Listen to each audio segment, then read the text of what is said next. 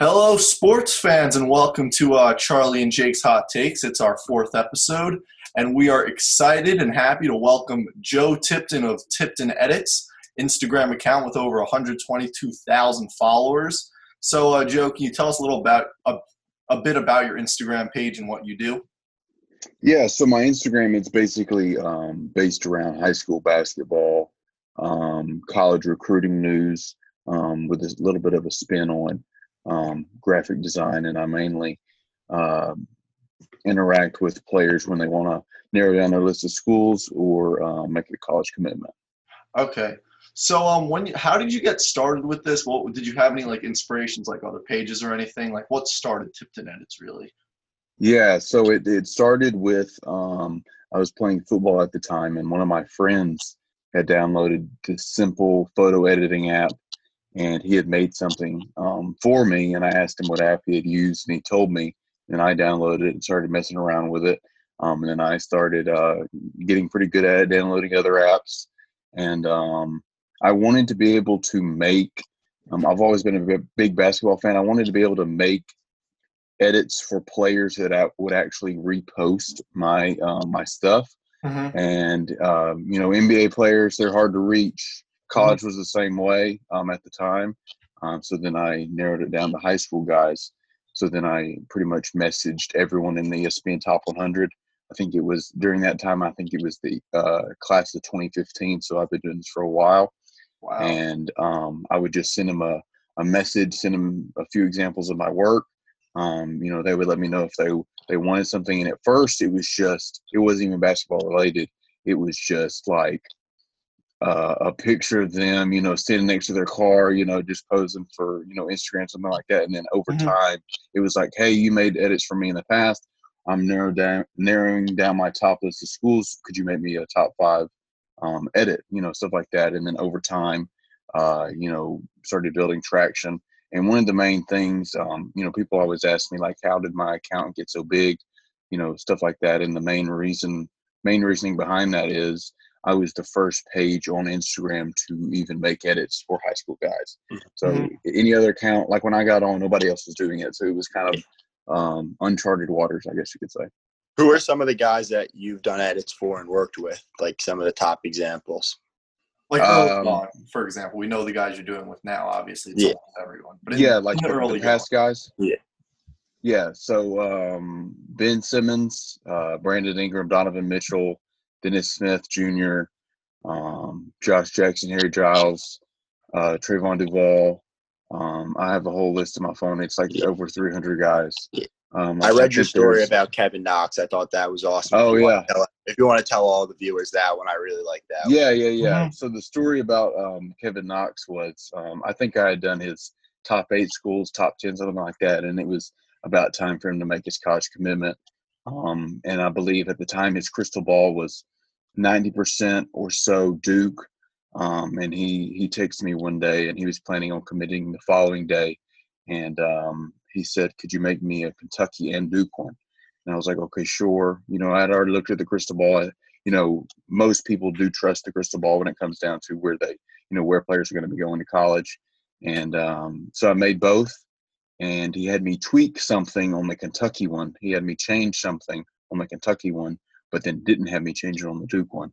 Then it was the dead giveaway that he was going to Kentucky. So that whole day I was thinking, I remember making the edit. I was in the library of my school, like sitting around a couple of my friends. I was like thinking to myself, like, imagine the, the, the fan base that everyone thinks he's going to Duke. And then like I'm me and his family are probably the only ones that know. I remember like thinking like this is insane because that was one of the that's one of the few times the crystal ball's been wrong. Mm-hmm. Um, and he didn't directly tell me it was Kentucky, but it was kind of you know obvious. Yeah. Um, yeah so that was a shocking one. Yeah, that's a cool story. So, like, at what point in your uh, career did it really go from like you hitting up players to them like messaging you and wanting the edits? Um, I didn't take long really because um, before, I guess you could say, in the most humble way, before Tipton Edits, there wasn't really um, someone that did you know top schools commitment as four guys when they wanted to announce their decision it was they would type it in their notes in their phone and screenshot it and post it to instagram or twitter because um, I remember seeing that even after I had been on Instagram for a while, players would still do that because that's kind of what they did beforehand. They, there wasn't any logos or pictures or any type of graphics. Um, but it didn't really take long because, um, you know, once some of the big time players uh, would post it um, and tag me, of course, they would, you know, have teammates that they played, you know, you know, uh, AAU with or even their school team. You know, they would see, you know, oh, this is the only guy you can go to to make you an edit. So it didn't take um, very long. And then uh, over time, high school basketball in general has gotten bigger and bigger with, you know, like media companies like, uh, you know, Overtime Slam, Bleacher Report. They've all gotten in, gotten into the high school space. When I first joined this, um, I remember in the class of 2016, Harry Giles was the number one ranked player. He only had 14,000 followers. Now there's freshmen in high school that are ranked 75th nationally that have that amount of followers with 2 mm-hmm. offers, and he was number one ranked with schools all over. So um, it's crazy to see how how much it's grown. Also, I saw that it's not really just about edits, right? You kind of cover the whole high school game. If you want to talk a little bit about that and how it's much more than just edits of players. Right, right. Um, I'm glad you noticed that because um, it, it, bugs me a little bit when people say, you know, like, where's the edit? And, and I'm like thinking to myself, like, Tipton Edits. I need to change the name to something. I need to figure out something because it's not just edits anymore. It's it's it's it's news. It's pretty much a you know a media site. I'll even you know break news from time to time or, or release uh, you know a top um, players school list before even the media guys do. Um, you know on Twitter or something like that, or even Instagram, of course. Um, but but over time, I've realized that my passion isn't necessarily graphic design, you know, edits, anything like that. It's more of the news side. Um, it's yeah. more social media related. Uh-huh. Um. So so since then, I've hired a bunch of graphic designers to do the majority of the dirty work for me. And uh, you know, I'm kind of the CEO, and you yeah. know, not necessarily employees, but people that uh, you know, like I said, do the majority of the work for me. Um, so it, it's just kind of kind of turned into um, you know a place where people can you know tune into my page to figure out when a player's announcing their decision, what schools are they down to, things like that. Mm-hmm. So um, recently, just before we get into our uh, the next part of our discussion with you, I just wanted to ask you about this. So recently, I saw that you posted about your uh, article on the Athletic that they posted. They wrote a nice article about you, and mm-hmm. um, I mean, the Athletic is a great site. I mean, there's so many uh, like very well well known writers who write for that. It's a subscription website. So, what was your reaction when you kind of, when they reached out and were interested in an article about you?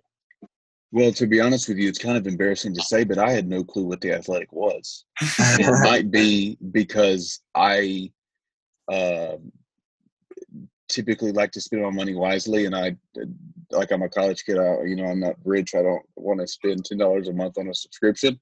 Mm-hmm. Um, you know, but I had no clue what it was, and a, a, writer just messaged me on Twitter. He didn't even know about my Instagram, and uh, which I'm primarily uh, on Twitter. I think I only have thirteen thousand, um, so not not as known on Twitter.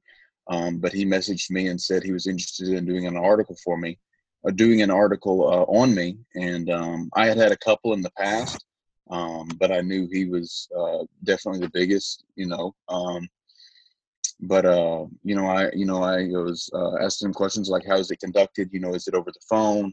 What is it?" And he and he said he was you know gonna be uh, coming down to see me, and I was kind of like, "Oh wow!" Like it's kind of it's like that, like because uh, he's in Michigan, and I'm in Alabama, as you can probably tell by my southern accent that I wish I didn't have.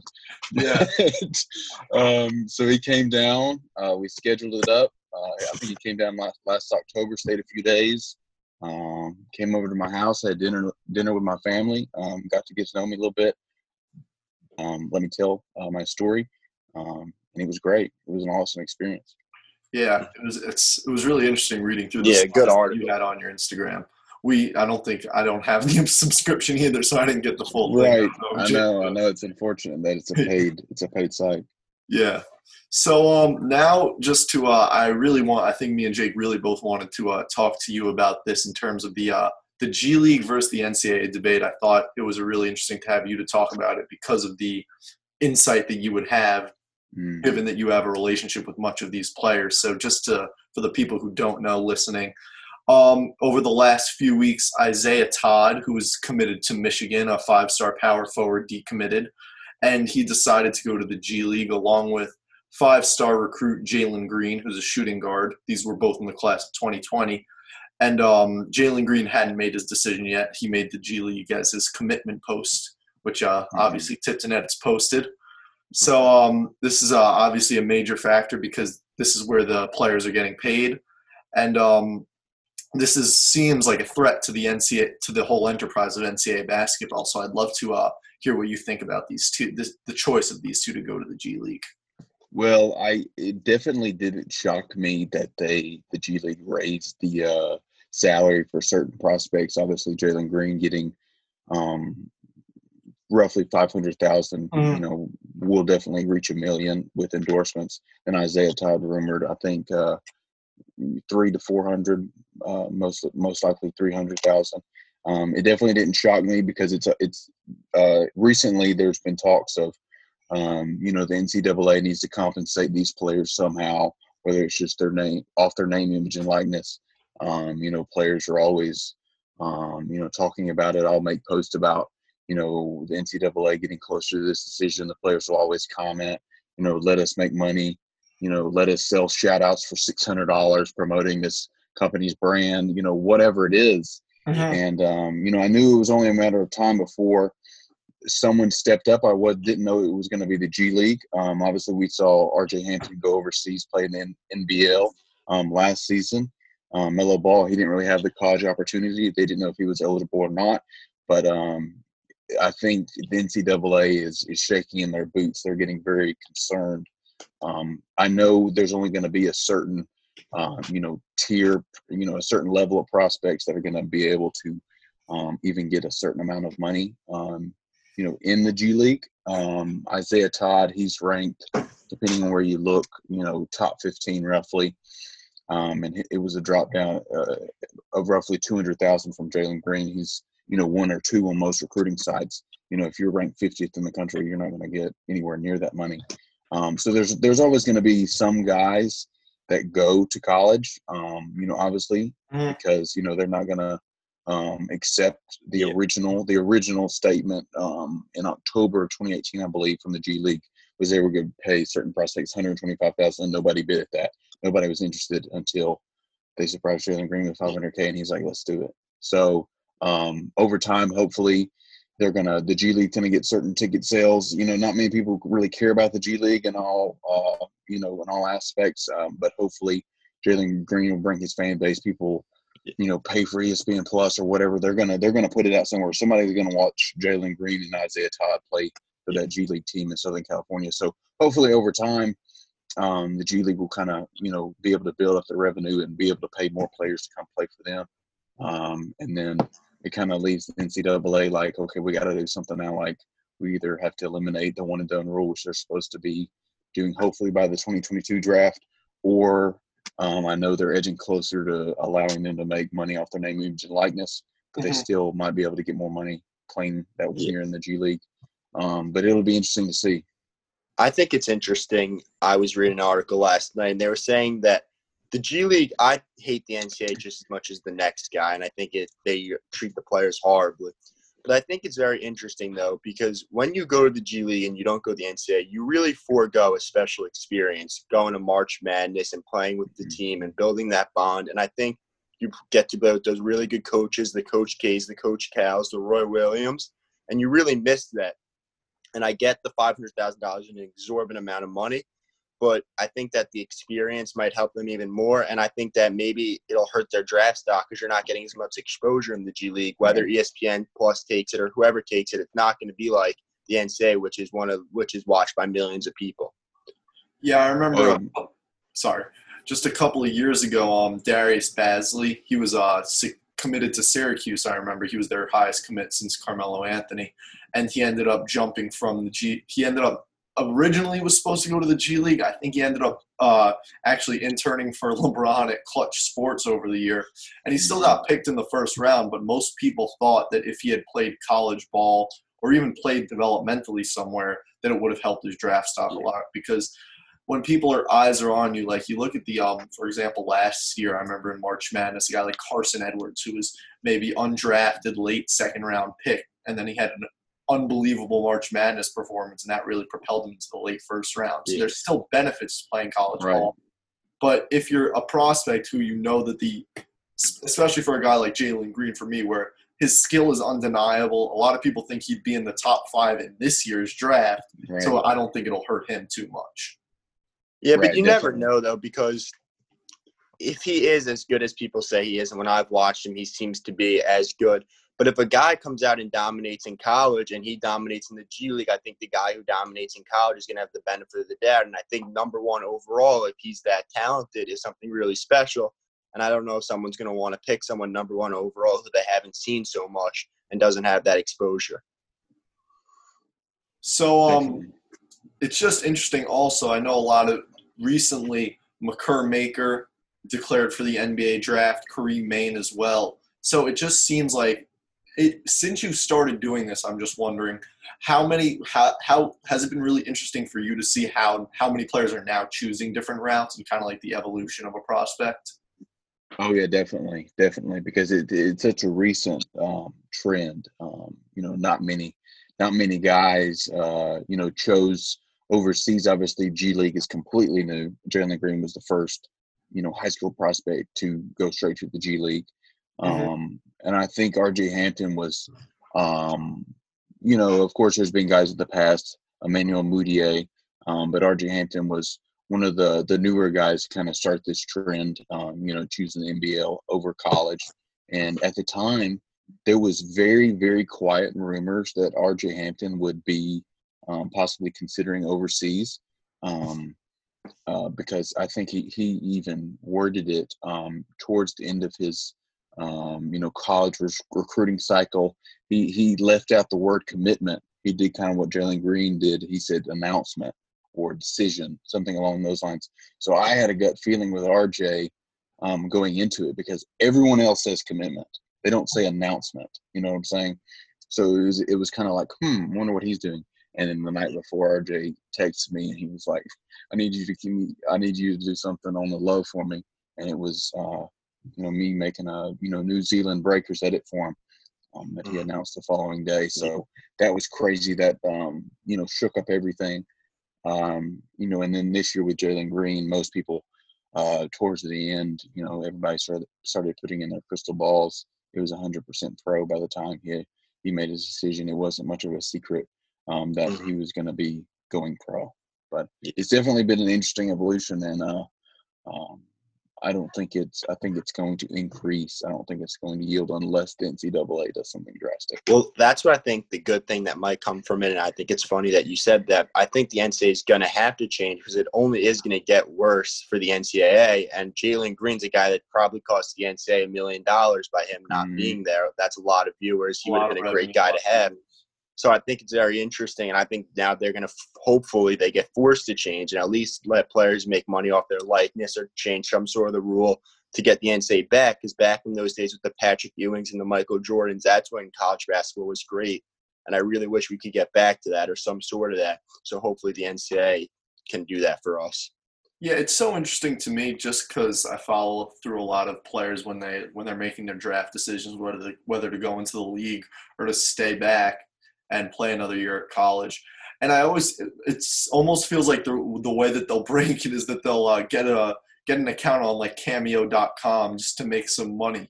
You know, I mean, I don't think it's a crazy idea for players if they they might rat. I think a lot of players really value the college experience. I mean, like especially playing for those coaches like Jake was talking about, Coach K, Coach John Calipari, Roy Williams. Those are amazing coaches that you learn so much from, and just the experience of being in college. You're the biggest men on campus. You know, everybody everybody's so interested and wants and wants to see you succeed. So that that experience is so much that if even if it's not as much money as the G League, I still think that players making uh, money off their image and likeness would be huge for the NCAA. And I'd like to hear what you think of that. Oh, definitely. I completely agree. Um, one thing that came to my mind while you were saying that was, um, I think another one of the selling points for players considering the pro route instead of the college route is limited distractions. Um, Mhm. You know, you don't have to go to class. You don't have the temptation to go into, you know, a college party. You know, limited um, distractions from girls as well. Um, you know, and when you're when you're a pro, especially R.J. Hampton, is living in Australia. I mean, he doesn't know anyone there. Like all he all he knows is Fortnite and and in the gym. Like uh, you know, so he doesn't have to worry about you know getting that test done, going to class at 8 a.m., anything like that. Um, in the same way with the G League, even they set it up for Jalen Green. He's not even going to be playing the full G League season. He's only going to be playing a handful of games, like somewhere between eight and twelve. Um, still with that same you know amount of money. Um, So I think that's one of the the biggest things is um, players now they don't necessarily care about the education. It's the money.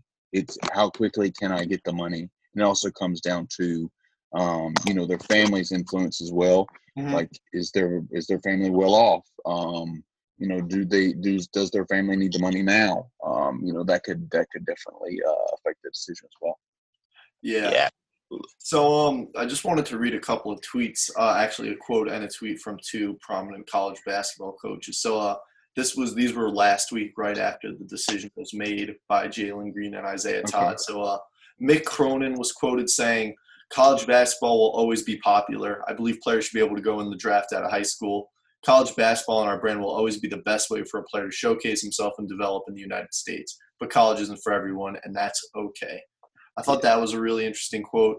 And that one was more kind of like, this is not for everybody, but I still kind of support it because I'm looking for the best route of players. So I like that quote. But then Chris Mack tweeted out, I think he was a little frustrated at the uh, reporting that was going out that day. He said, for every Jalen Green, there's an Obi Toppin. For every none and done, there's a Luka Garza, a Marcus Howard.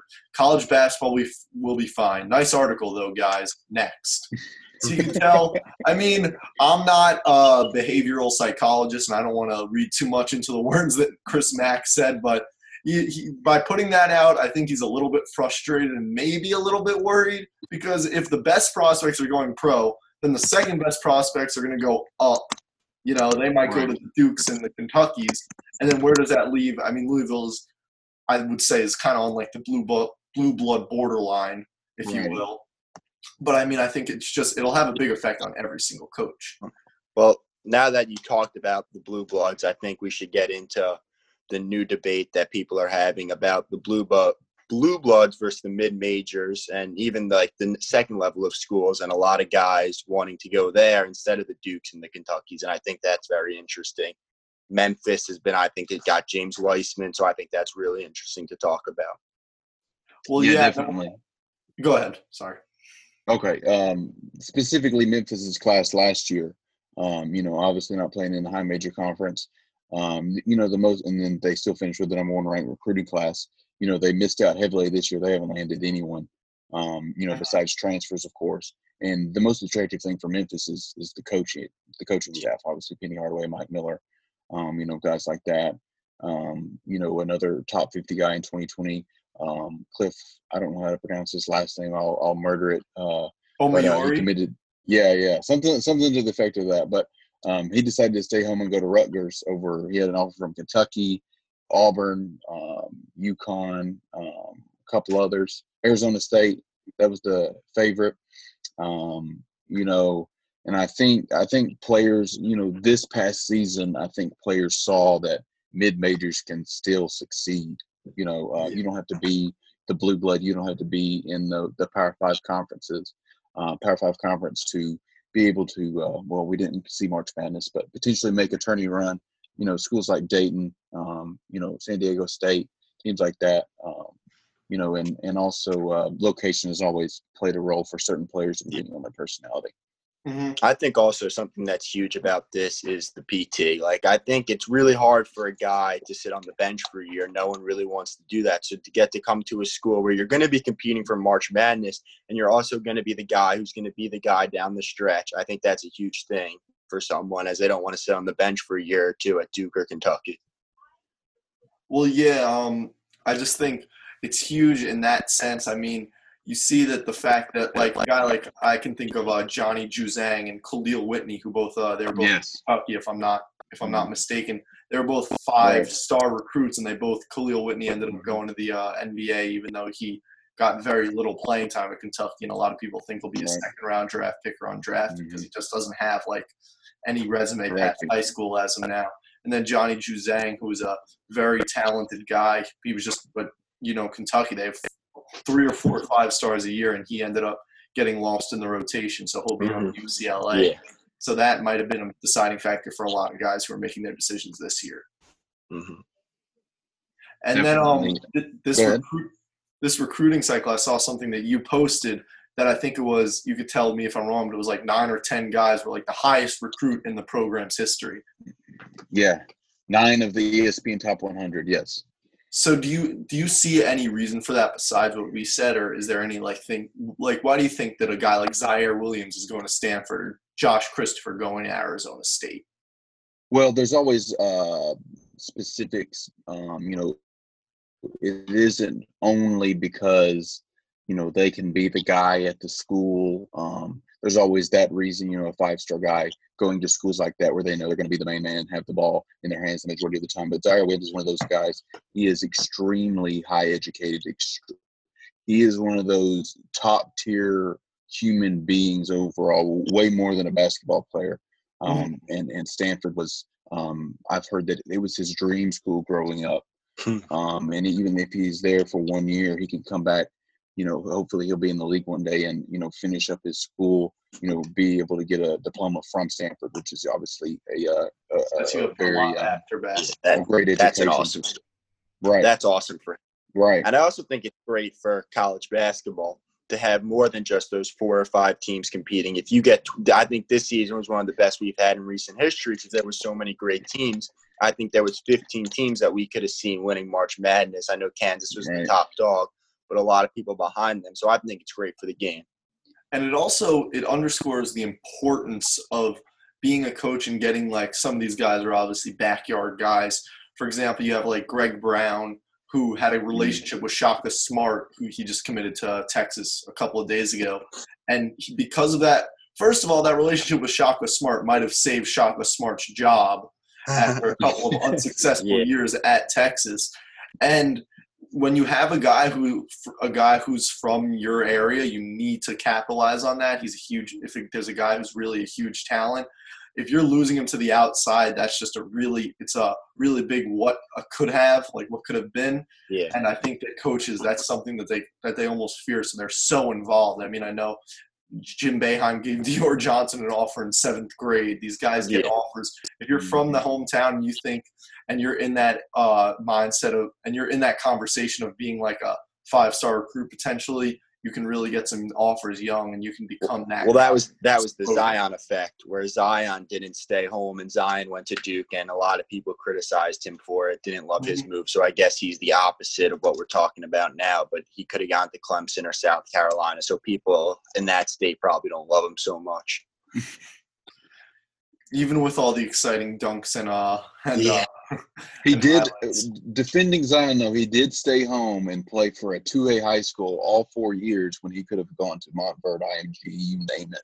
So Yeah. he did give him a good four year run. Yeah. he gave, he gave him a show for sure. I mean, Yeah, that's another thing. Like, it's not even anymore just college basketball players transferring or college basketball players, college basketball players committing.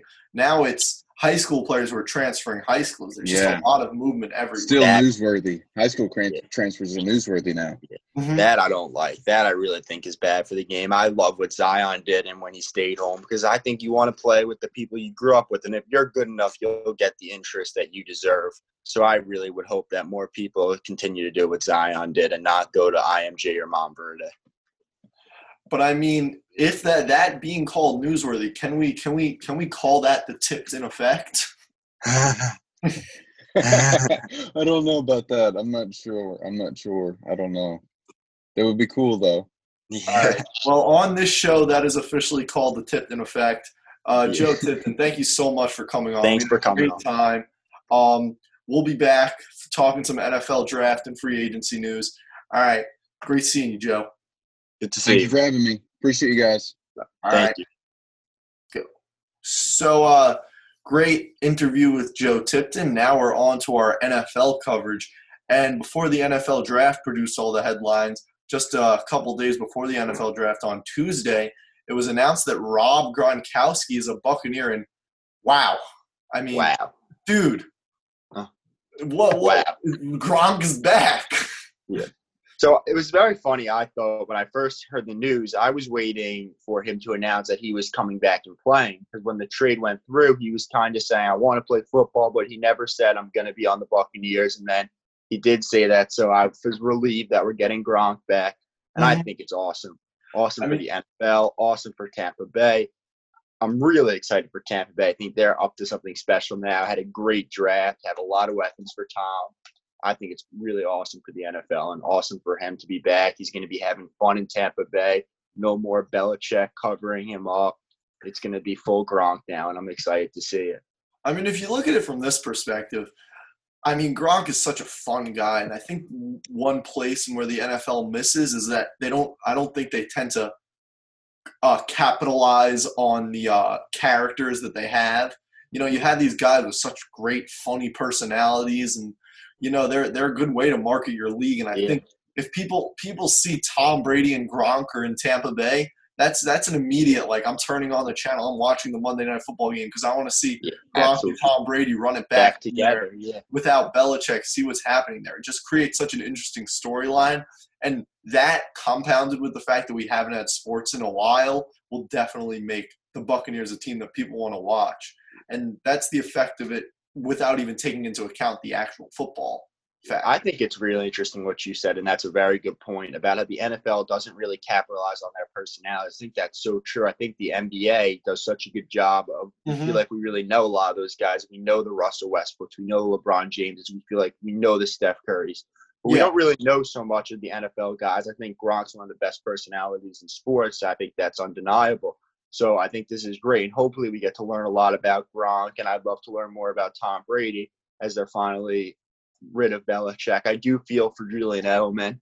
yeah, Julian Edelman's like the uh, the last man standing. Yeah. Uh huh. Like But- next year, we might get um a Tampa Bay New England game. I'm sure that'll be a prime time game, which is That very be- exciting. I mean that that'll be super exciting. Might be a blowout though. I don't know about that. I don't think we should discount New England, but Tampa Bay is going to be fun.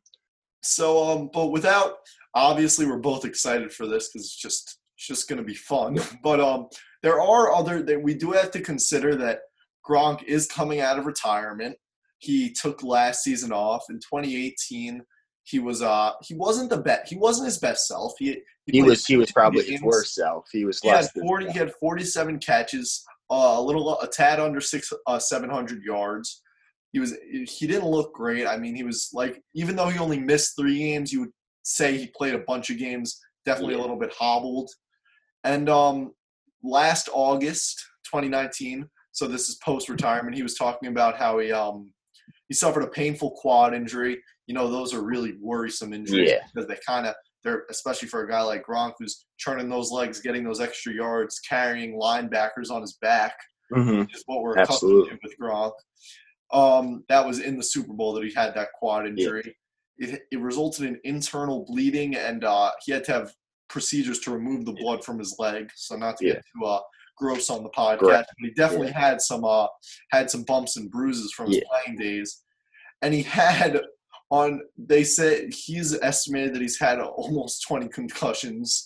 Yeah. You, know, you can't really tell when he says that if he's being sarcastic because he's just such a funny guy or he's serious, but he's certainly had a couple of Yeah. concussions documented. Yeah. And he's just had knee, ankle, back, arm, chest. He's he's been on the injury report for a lot of different reasons. Uh-huh. Well, the health has to be a concern after. Well- obviously, he didn't play last year. Well, personally, I think that as happy as I am to have Gronk back, I don't think this is going to be a second career for him. I think he's going to give us maybe a couple or a few years. I don't think we see 10 more years or even five more years out of Gronk. And I think I know the injuries are a massive concern, but I think the year, almost two years off, 16 months off for him will be awesome because he really got to heal up, Mhm. be peaceful, and now he's going to be ready to go, re- rejuvenated. He's naturally gifted. I don't think the hiatus will hinder his game so much. I think we're going to see a healthy Gronk again. I, I expect to see one of the best seasons of his career in that system. And you know, you just hope that he doesn't get stuck in the middle of a game. You know, thinking, uh, forgetting that he's in the NFL and thinking he's back to his WWE days. WWE days. Yeah. Hopefully, he doesn't uh, pull any body slams on some linebackers. But um, like we said, he did in September again. He said he lost 15 pounds. He was down from his average weight during a season. I think that won't be a problem to gain Yeah. back, especially during quarantine. He could definitely Yeah. uh, pound some pound some food. Pound on the pasta. Yeah, get power up on some pasta, workout, lift. I think he'll be fine in that sense. And um, he isn't that far back from being an elite player. I mean, 2017, he was a thousand yard receiver, eight touchdowns. He was the same problem that every that everybody Yeah. remembered. Teams couldn't game plan for him. Yeah. And even if he's not elite, is it that big of a deal? Because this offense, this is just another guy. It's not like they're asking him to be their primary pass catcher. Uh-huh. What are we gonna? What do we think that? How is this gonna affect OJ Howard? What do we think? Because he was a guy who we talked about either last week or a couple weeks ago, having a lot of promise. We were really excited to see what he was gonna do with Brady. So how do we think that affects him now that Brady's got his old running mate back? OJ Howard's a goner. That's the that's the best way to say it, man. I mean, if you look at this, if if it was just Gronkowski and OJ Howard on the depth chart, I think maybe OJ Howard stays and he's still being groomed as like a replacement with some tutelage from Gronk. But they also have Cameron Brate, who's a very Yeah. competent backup slash t- starter, like kind of like borderline starter. Yeah. So you have three, you have Gronk, and then you have two other borderline starters. It really doesn't make sense, especially if you get like a mid-round pick for OJ Howard. I think it makes a lot of sense if you're uh, if you're Tampa Bay to get rid of OJ Howard. I think it makes more sense to get rid of Brate. I think because OJ Howard has a lot of upside when he reaches his potential. I really hope he does. He could be one of the best tight ends in the league. I don't know if he'll ever get to Gronk's level, but I think he could.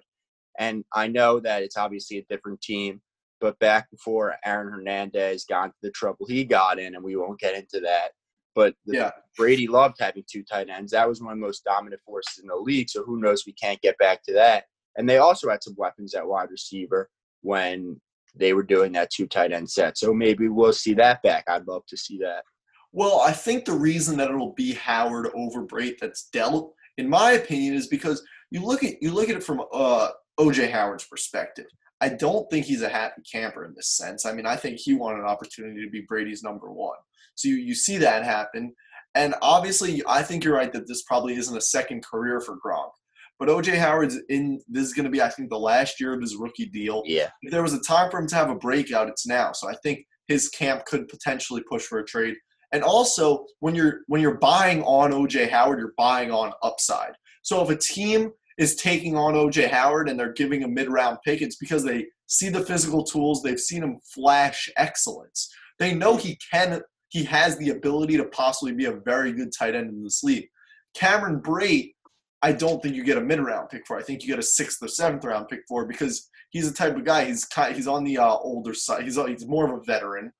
You know what you're going to get. So I think that while it might makes it might be tantalizing for Tampa Bay to have a guy like OJ Howard and Gronk run together, I don't think it's practical at this point, especially But with the other weapons that the. But one thing I thought, and we're going to talk about the other weapons, and one reason why I didn't love Brady to Tampa as much as a lot of people did, and I love it more now with the addition of Gronk, is Mike Evans isn't really a 42 year old Tom Brady's top target. Mike Evans wants to get down the field. He wants to push the ball. And I don't know if Brady has the arm strength to get him how he wants to get it. And I think OJ Howard and Gronk and Cameron Brady are all more of Brady's type of guy, a guy who can run those six yard routes. And I think Brady's going to like that. So they should keep around all the guys they could. And also, I don't know if OJ Howard's so upset right now. Obviously, he wants to be the guy we can't forget how special it is to play with Tom Brady. We saw what Percy Harvin, the retired receiver, said about playing with Tom Brady. How it's almost everybody everybody wants to join the party. yeah, everybody wants to play with Tom. I even heard today now. I don't know. Another rumor said that that Bruce Arians might be opening up to Antonio Brown. I don't know if that's true, but we'll Could you, you never know. Could you that imagine? would, that would be something special. Just weapons on weapons on weapons. But who knows? I mean, again, I think that you're right that but if any of those weapons are signed in a possibility, I think then it's definitely OJ Yeah. Howard's time to go. Yeah. But I just feel like from a perspective of a team like I heard Washington was trying to trade for him. That's the report that was coming out. Yes. And that was pre Gronk being signed. So I think a team like Washington, where you're probably not going to be winning this year, you have a year where you have a lot of young players. One, it could help your young quarterback to get a somewhat reliable tight end. And that could be such a mutually beneficial Yeah. uh, arrangement for both of them. And I think that if they offer enough for the Buccaneers, I feel like you're going to think, do we really need to keep him around when we Yeah. have a solid offer and he's not going to be our one of our top targets? I don't and it would be good to get him now before next year when his contract ends because Washington could trade for him and you could extend him very cheaply. And if he Uh-huh. has a breakout year this year, then you have him hopefully for four or five more years. So that's got to be desirable to a team like Washington or a low end team who's not really competing this year for a Super Bowl. Well, while we're talking about low end teams, low end teams and high end teams alike try to uh, change their fates or, in some cases, continue their dominance with the uh, recent NFL draft. And man, that first round was a doozy. Let's let's go into it. Jake, um, I know that you were a big fan of the pick that uh, the Broncos made at number 15 overall. Yeah. Yeah, that was probably my favorite pick of the first round. I really was a fan of what almost every team did. I obviously had a couple picks I didn't like, but I was really happy if I'm a fan of most teams. But my favorite was Jerry Jeudy. I think we talked about it. I think he's the best receiver in the class, far and away. And also, I think it's very interesting because there were reports earlier in the week that the Broncos would trade up to eight or 10, maybe give up a first rounder next year to get him. And the guy fell into their lap at 15, which is incredible. They're trying to surround Drew Lock with some weapons. I really like him. I think he's a young star in Denver. And they got to be able to compete with Kansas City. And I think Jerry Jeudy, and then they selected KJ Hamler late in the draft. They got some guys who could run with that offense in Kansas City and keep up. So it'll be interesting to see come next year. But I think a lot of good things are coming. I mean, I'll try and be combative as possible with you, Jake. You know, I enjoy it, but Yeah. I, I can't really find anything to not like about this pick. I mean, Jeudy has some places where he needs to improve, maybe a little hand-eye uh, concentration. He had a Yeah. couple of drops in his career, but I mm-hmm. really don't read into that Yeah. too much. He's he's got solid speed, even though he's not the speedster like Henry Ruggs. yeah. And that Courtland Sutton Jerry Jeudy duo, I And think KJ Drew- Hamler. Don't forget about and KJ Hamler, who has He was a one of my favorite. ton of a ton the of upside. I mean, Yeah. Drew Lock has to be kind of foaming at the mouth, Yeah. ready for the season to get started because Oh, he has yeah. weapons, and he had a really good end to the last And. I think this year we got to see the GMs and the coaches as they made their pick. And if you saw John Elway in the setup he had, he looked pretty excited that Jerry Jeudy fell into his lap. He couldn't even contain his smile. he was, yeah, he was very excited. And it's it's just you look at Denver and they scream a team that could surprise us all, especially with their solid draft. You still have Mm-hmm. some veterans. I like them a lot.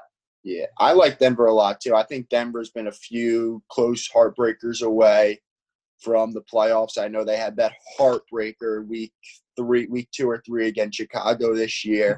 where they lost 16-14. So they've been very close to Mhm. being a playoff team. They still have those great guys on defense. A few of them from that Super Bowl win. I know Von Miller's still there, still dominant. So hopefully that they could get a wild card. I don't know if they're better than Kansas City, but now with three wild card spots, don't be surprised if we see them sneak in there. Yeah, very, very interesting to see what they can do. But um, let me tell you about a guy that I think will have a huge impact throughout the next couple of years. I, I talked about Carolina a couple of weeks ago, and we were talking about uh, them signing Terry, Teddy Bridgewater, and I might just have an affinity towards Matt Rhule's moves because I really like Derrick Brown going seven, and this is a little bit of an unpopular opinion. So, uh, Jake, I, I Well- remember in our little in our pre in our pre uh, pre show texts, I know that you thought they should have drafted Simmons. Yeah. So, what do you think? Well, don't get me wrong. Whenever I watch Derrick Brown, I really watch him in the Iron Bowl a lot. I think he's phenomenal. I think he's one of the best players in the draft, and I think he's going to make an impact there. I think he's really going to help them out. But Carolina's a team that has a lot of holes, right? They have a mm-hmm. No doubt. they have a lot of issues on their defense and on their offense, especially with Kuechly being gone to retirement. So I know Isaiah Simmons said most NFL teams get 53 players. If you get me, you get 56. And I think Carolina is a team that needed those 56 players if they want to compete in one of the best divisions in football. So they really need Isaiah Simmons. I think he was the more rational pick. If it was a team like Kansas City or San Francisco who has all the pieces and was just looking for that guy in the middle, Derrick Brown's great. He's going to have a great NFL career. I'm almost certain of it. But I just don't know if Carolina at seven was worth picking him over the Swiss Army knife that Isaiah Simmons is. Well, for me, it comes down to this. I know that Isaiah Simmons is a Swiss Army knife, and I definitely think will be a great player in the NFL. He's got a lot of the tools. I like him a lot. But from Carolina's perspective, you have to look at it like this. First of all, they had a rough free agency in terms of the D line. They lost uh, Terry Poe, who ended up kind of being a mistake for them signing in the first place. They lost Gerald McCoy, who really led their defense last year. He was uh-huh. productive. Uh-huh. So, from that perspective, you need to fill up the holes.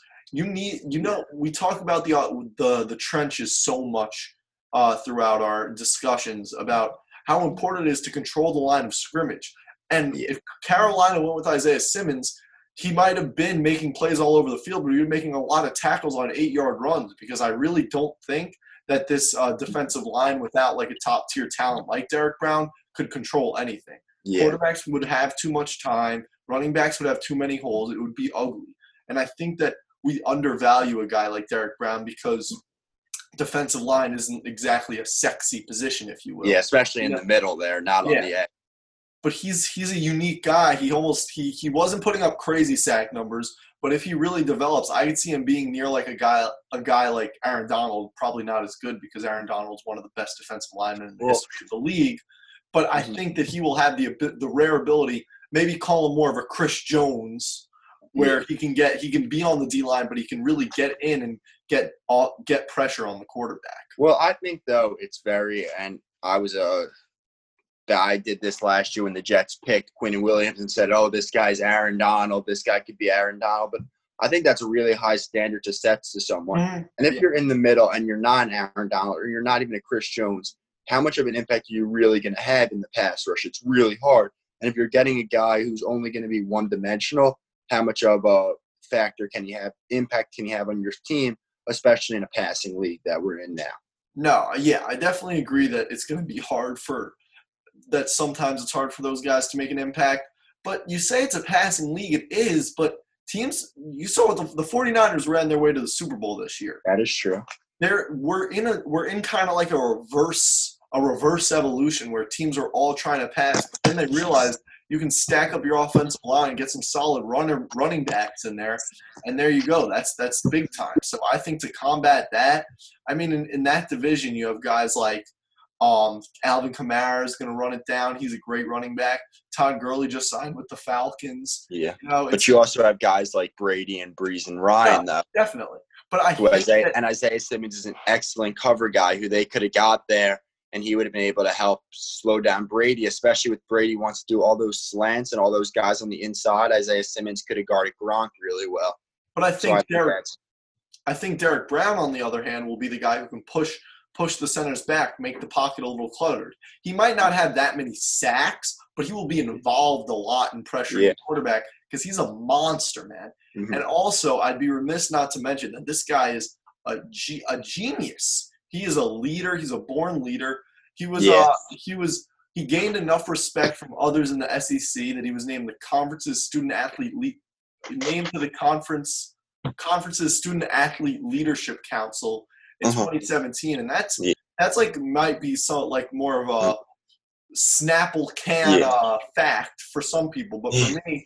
That, that's important because I like a guy who's really a good leader. A leader does a lot for his team. And he and he came back to Auburn, which I thought was awesome. He would have been a, probably a top 10 pick, top 15 pick last year, but he came back, and I think he came back to beat Alabama, and they got the job done. He had a huge game, so I think that shouldn't be taken off the table. I think he's definitely a good guy, a good leader.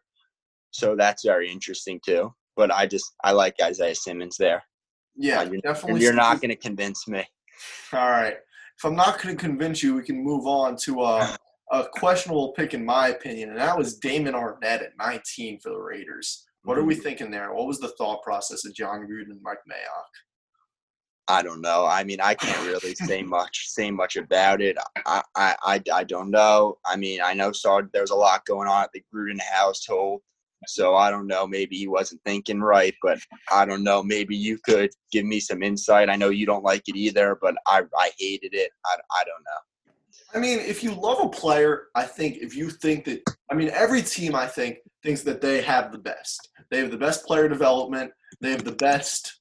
They have the best leadership, especially when you have a team with Jon Gruden, who's uh, been around. He's a Super Bowl winning coach, and Mike Mayock, who's been the uh, head analyst for so long, and he's getting in. He, I think they both think they know what they're doing, and I think in some cases that's true. And if and if they valued this guy highly, then I don't have a problem with taking him.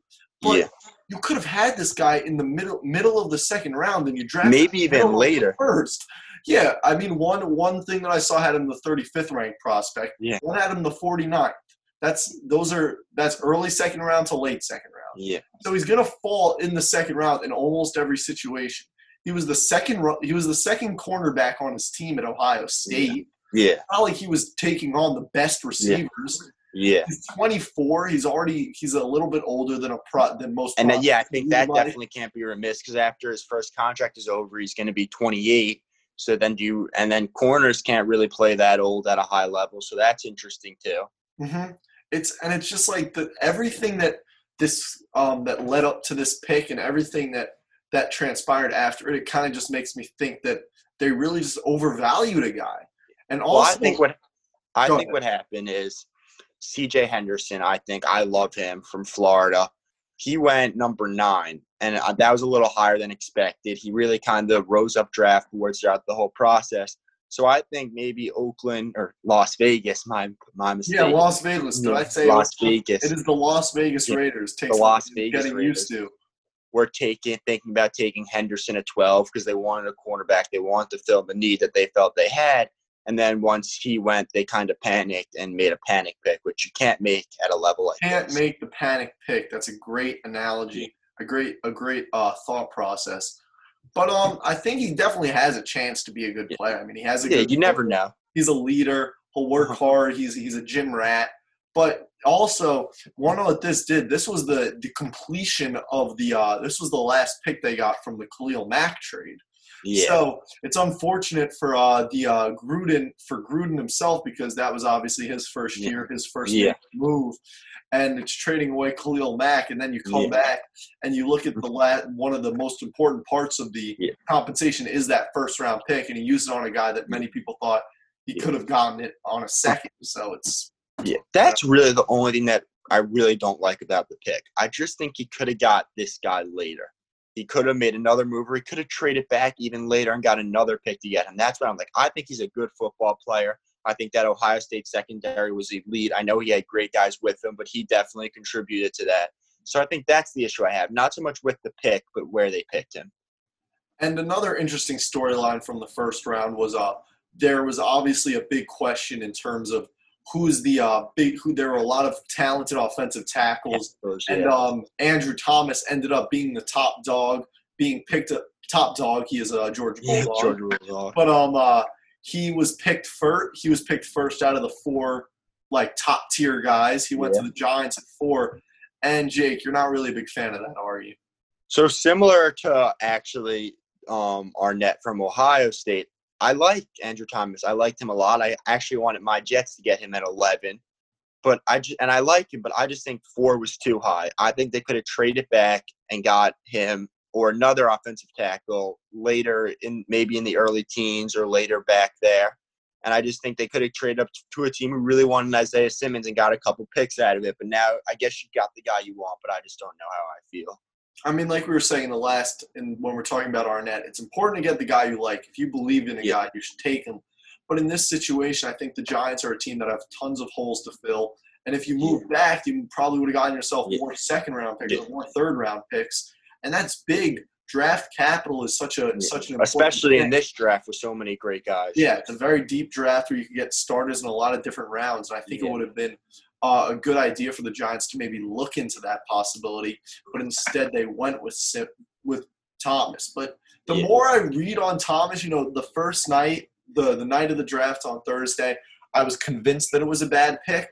But then, you know, I did a little more research, And I think it might not have been as bad. And I think Thomas has the most upside, in my opinion, out of all Yeah. four of those guys. Well, he absolutely has a lot of potential, and there was a lot of boards. I know earlier he kind of fell down draft boards as the process went on, but coming in, he was the number one prospect out of all those tackles.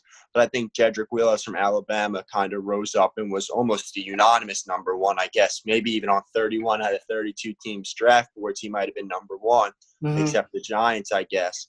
So I find that very interesting.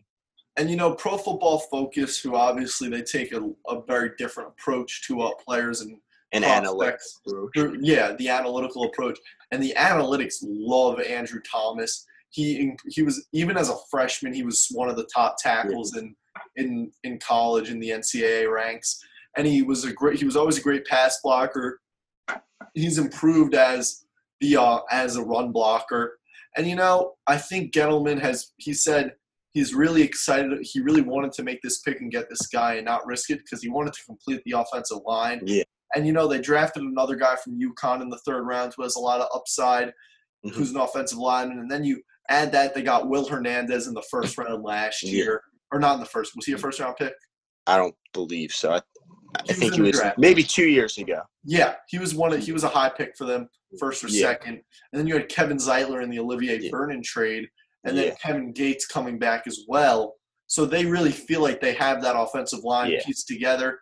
And I mean, when your top two players are your quarterback and your running back, Right. those are kind of your Yeah. two cornerstones for your Uh-huh. franchise right now. The reason that your fans can have a little bit of optimism, I think it's really important to protect those two. Well, I agree with the pick of picking a lineman. I just think they could have got this guy later. But I think one thing we learned about Dave Gettleman last year when he picked Daniel Jones at six, he will reach for his guy if he thinks that's the guy. He wants what he wants. He wants things his way. And I guess this is another example of it. And Daniel Jones worked out, I could say, pretty well for him. Yeah, so hopefully it's- this is the same for the Big Blue Nation. Yeah, it's a it's a huge pick for Gettleman. If it ends up that this guy's the worst out of the four tackles, it's a disaster. But if he ends up Yeah. being the best and he shores up that line that's been such a problem for the Giants over the years, it's um it's it's huge. Yeah. So now on to some more uh, interesting things about the draft. Obviously, we're going over the first round today, and uh, the biggest, one of the most interesting storylines to me are was uh, Henry Ruggs going to the Raiders at number twelve, being the first wideout taken off the board. Yeah. An- another pick from the Las Vegas Raiders that Las I really Vegas. Did I say Oakland again? No, no, no, no. I didn't know that. I that I really didn't understand too much. I thought that Jeudy and Lamb I were better on my rankings. I had him third. I think he has a lot of upside. I think they saw that Tyreek Hill. I think they saw that big play that they want to be able to compete with Kansas City like Denver Mhm. tried to do. They're a little. just- they're very, they're kind of jealous of uh, Tyreek Hill. Tyreek You Hill. can and a they- little bit. Yeah. and they want to get someone who could do stuff like that. But I, I just don't know. I think a guy like whoever's going to be their quarterback, either Derek Carr or Mariota, would have benefited more from a nice, good route running, sturdy hands guy like Jerry Jeudy or Mhm. even a CeeDee Lamb. Because as good as Henry Ruggs is going to be, I don't know if he can ever reach the potential of being a top five wide receiver in the NFL. I think he's always going to be like a little bit of a knockoff Tyreek Hill. I don't know if he'll get to that level. Very few do. But I think Jerry Jeudy and CeeDee Lamb have the potential to be the best receiver in the NFL. Well, ever since the days of Al Davis in the beginning in the AFL in the 60s, 70s, you know, they've the Raiders have always had an, uh, an affinity for speed, you know. Uh, Uh-huh. Cliff Branch in the 80s, he was like the he was like the one guy an example of that who was just a speedster who lit it up Yeah. for them. But then you have an example uh, their affinity for speed has also kind of led them in a bad direction in, s- in the sense that uh, they drafted Darrius Heyward-Bey in the top 10 and he's one of the worst wide receiver Yeah. costs. And you look at Yeah. Henry Ruggs, he's got a 4.27 speed, and Yeah. that's just it's baffling how fast he is. He's crazy fast. He's a crazy playmaker. And for Jon Gruden, that's just that's a toy, you know. He, he's so excited to deploy him in, in hundreds of different ways, different schemes. Yeah. I'm excited to see that. Well, I think though I don't remember the exact number, but I believe it was 25% of the time Henry Ruggs touched the ball, he was scoring a touchdown, which is a crazy stat. 24 and a half. So yeah, 24 that's and a half. it's a yeah. crazy stat. That's a crazy stat. And I think that just shows that he was a college football player, right? Because no one in the NFL is getting in the end zone 25% of the time mm-hmm. they touch the ball. So we'll see how his game translates over once he's not running past everyone. Because there's obviously there's not too many guys at 4.27 speed, but there's a lot of guys who can run with him at the next level. So we'll see how he could do then when he's not the fastest guy. See, I, I mean, I do see issues with it. I mean, I think it's a problem that Ruggs might be the best wide receiver on the roster when he walks into training camp. I think that's an issue for me because they really don't have much at wideout. I mean, Tyrell Williams is solid. Hunter Renfrow He's very good though. Before he got banged up last year, he was getting in the end zone a lot. He was playing well.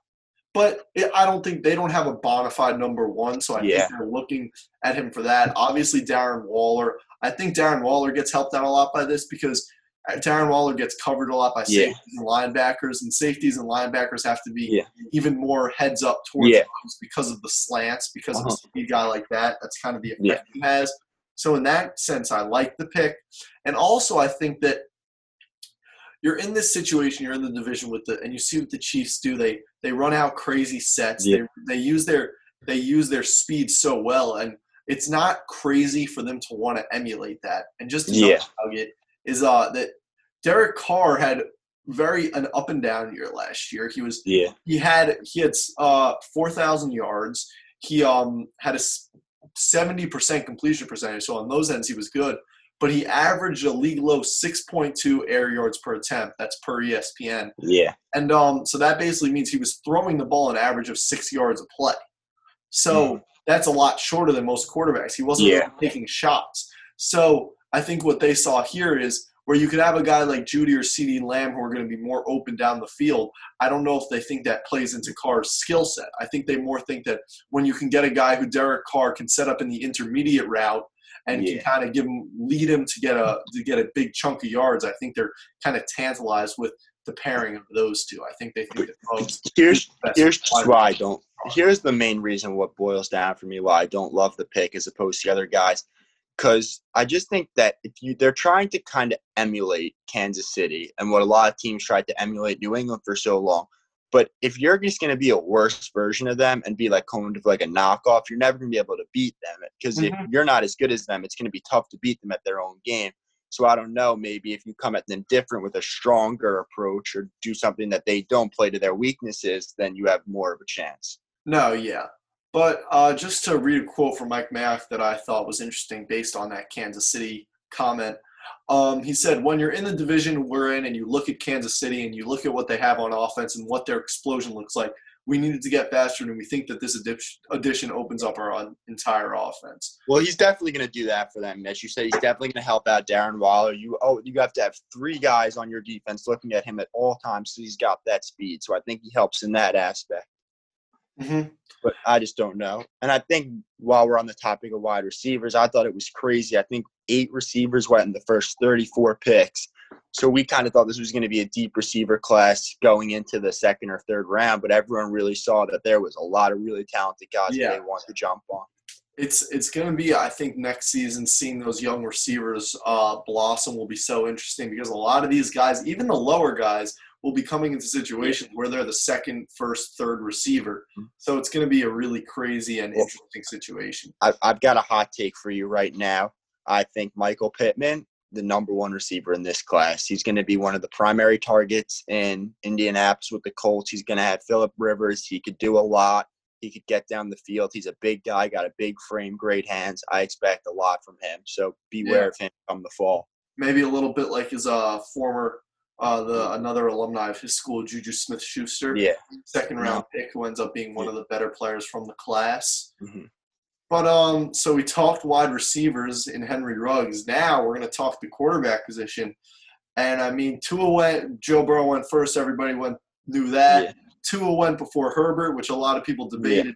But perhaps Mm-hmm. the most shocking thing to happen in the first round of this year's draft was uh, the Packers drafting Jordan Love. And do we love it, Jake? I hate it. I hate it for Jordan Love. I hate it for Aaron Rodgers, and I hate it for the Packers. I just this move is not going to make sense for me. I I really don't understand it. I think that this organization has done Aaron Rodgers wrong time and time again, not selecting a receiver, letting 27 wide receivers go ahead of them. I just don't understand. You're in a win now situation. We talked about this last week. They were one game away from the Super Bowl, and you don't pick a weapon in the first round. You pick a backup quarterback, and Aaron Rodgers isn't is going to be the quarterback there. I think until he starts playing at a high level, and I think that's probably four or five years away. So I don't even know if Jordan Love will ever get to play a real game in a Packer uniform if he stays healthy.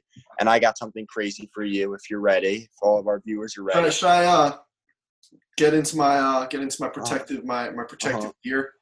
Yeah, I think you should, and don't don't be surprised if this happens in the future. I think Aaron Rodgers should get out of there. Get, and I think a great spot for him is Dallas. I know that they're having all the controversy with their quarterback, and I know Aaron Rodgers is better than Dak Prescott. Get him. Aaron Rodgers should get out of there. Get to an organization that'll treat him right. All those weapons they have in Dallas. It's just something I thought about. I mean, it's an interesting it's an interesting theory. I mean, he, Aaron Rodgers loves Green Bay. He's talked about multiple times recently with Tom Brady. He talked about how he hopes he can end his career in Green Bay. You don't know if this pick changes his um, mindset at all because both of us agree that this was kind of just a, a diss towards him almost by g- drafting his replacement in the first round and then not even getting him. Yeah. They didn't really beef up anything. I mean, their next pick, I think, was Cam Akers when they already had two other running backs. Yeah, It's just the drafting strategy from the Packers Yeah. brass did not make a lot of sense to me. Yeah. There was a very funny picture of Matt LaFleur's son kind of going like this. Had his It wasn't me. He, It wasn't wanted me. everyone to know that it, it wasn't him making the Yeah, this- there. This this this this strategy was not from the uh, Yeah. from Matt LaFleur, LaFleur's kid. Yeah. And um, you know, this Packers offense, when you have Aaron Rodgers, he's such a good quarterback. It's it's undebatable to me. 26 touchdowns, four picks last Mm. year. He can throw the deep ball. He can do whatever. And um, that offense was middle of the pack for most Yeah. important stats: yards per game, pass yards per game, points per game. They were all in like that 15 to 18 range. And when you have one of the best quarterbacks in the league, you know that the issue there is that you don't have weapons. And then to go into the draft and not, especially in this year where you could have picked, first of all, you could have stayed back. You could have picked a guy lower. You could have draft went backwards and picked one of those second receivers. You, know, Yeah, you could have grabbed. There was a lot of good receivers in the second round: KJ Hamler, Denzel Mims, Pittman, Tee Higgins, which would have been a great complement for Davante Adams and another weapon for Rodgers. And now it's just you put more and more pressure on those secondary weapons. Now Lazard or Valdes-Scantling or Allison or Jake Kumerow Yeah, needs to step up. And you know, it's just it just feels like a toxic situation because just based on what we've seen from Aaron Rodgers in the past, I don't think he's going to be the type of guy to uh, be the most willing mentor. And that's not really Yeah. anything against him because I think he has a right to be frustrated at this situation. I mean, they it's like they're trying to recreate what they did with Brett Favre, but well, but in the actually, NFL, in the NFL, I don't think you can recreate things like that. Well, also very interesting, and I heard this from Colin Cowherd. I can't take credit for this myself, and I really don't like what he has to say about 75% of the time, but occasionally he makes a really good point on the herd. I listen to him. I really like him sometimes. Sometimes he makes a good point. And he said that this is actually very different than Brett Favre and Aaron Rodgers. Because Aaron Rodgers was kind of thought of as the number one player in the draft, thought that he could have gone number one overall instead the nine. Oh yeah, he did have that huge slide. You're Yeah. right. and he fell into their lap. Like you had to pick him, almost like Buffalo and Jake Fromm, where they kind of didn't need a quarterback, but they had to pick him. Green Bay actually traded up to get Jordan Love, a guy who probably was a second round talent, and they kind of forced him onto their roster. So I think it's very different situations. I just think time and time again they haven't treated Aaron Rodgers right. I don't think I don't think he needs to be there anymore. I mean, if from Rodgers' perspective, though, there's not much you can do. You sign the big contract. You're there for at least four more years, and that's why right now the name of the game among NFL executives and among NFL teams is getting the most you can out of a player on their rookie deal. If Aaron Rodgers is your starter for the next four years, which I think everybody would, You're not going to get anything pick, out of Jordan. They're Love not going to get anything out of his rookie deal. Yeah, I think they're going to end up being forced into a situation like Jimmy G and uh, Brady, where some of the some people want to move on from Rodgers, some people want to move on from Love. And either way, it's going to be a rough decision to make because you're either going to have to end up trading or letting go of a franchise icon, or you're going to have to get pennies on the dollars of a first round pick for your young star. Exactly. It, ju- it just doesn't make sense to me. It's not like he's 42 years old. He's still in his mid 30s. I know he's getting up there, but he still has four years, which is the rookie deal left on There, he's been the same dude, really, in my opinion. If And I think if you got him another better. weapon, you'd probably see an upgrade. Mm-hmm. Just does It not just- make sense just to me. just just for a team that was in the NFC Championship game, I um, I like making moves for the future, and if it was another team, I might like this move. But I just think this is playing this is playing conservative. You can't play conservative.